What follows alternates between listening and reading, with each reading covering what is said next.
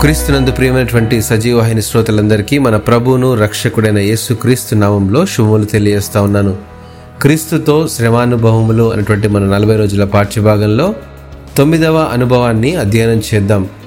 క్రీస్తు యొక్క శ్రమలు మాయందేలాగు విస్తరించుచున్నవో అలాగే క్రీస్తు ద్వారా ఆదరణయు మాకు విస్తరించుచున్నదని కొరింతలకు రాసిన రెండవ పత్రిక మొదటి అధ్యాయము ఐదవ వచనంలో వ్రాయబడింది. దమస్కు మార్గంలో పౌలు తన అనుభవాన్ని ఎప్పుడూ మర్చిపోలేదు. క్రైస్తవ విశ్వాసం కనుమరుగైపోవాలని బయలుదేరిన ఆయనకు నీవు హింసించుచున్న యేసును అనే స్వరం ప్రత్యక్షమై తన జీవితాన్ని తలకిందులు చేసింది. నేను బ్రతికినంత కాలం క్రీస్తు వలన శ్రమలు తగ్గితే కాదు విస్తరిస్తే మేలు అనే అనుభవంలోకి మార్చేసింది. ఈ అనుభవం క్రీస్తు కొరకైన శ్రమలలో పాలు పొందాలనే హృదయ మంట కలుగజేసింది.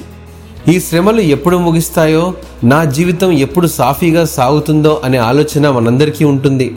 శ్రమ లేకుండా విజయం ఎక్కడిది? విజయబాట ముళ్ళబాటే కదా?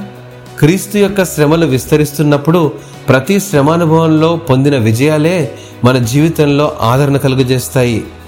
సంధి అనే ఆలోచన లేకుండా ఎల్లప్పుడూ సమరమే అనే ధ్యేయం కలిగిన సైనికుడు మొదటి వరుసలోనే యుద్ధం చేస్తాడు.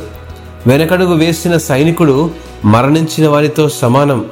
కనుచూపు మేరల్లో మరణం పొంచి ఉన్నా గెలుపుకు ఓటమికి మధ్య జరిగే ఈ పోరాటంలో ఎల్లప్పుడూ గెలిపే ధ్యేయంగా అడుగులు ముందుకు వేస్తాడు.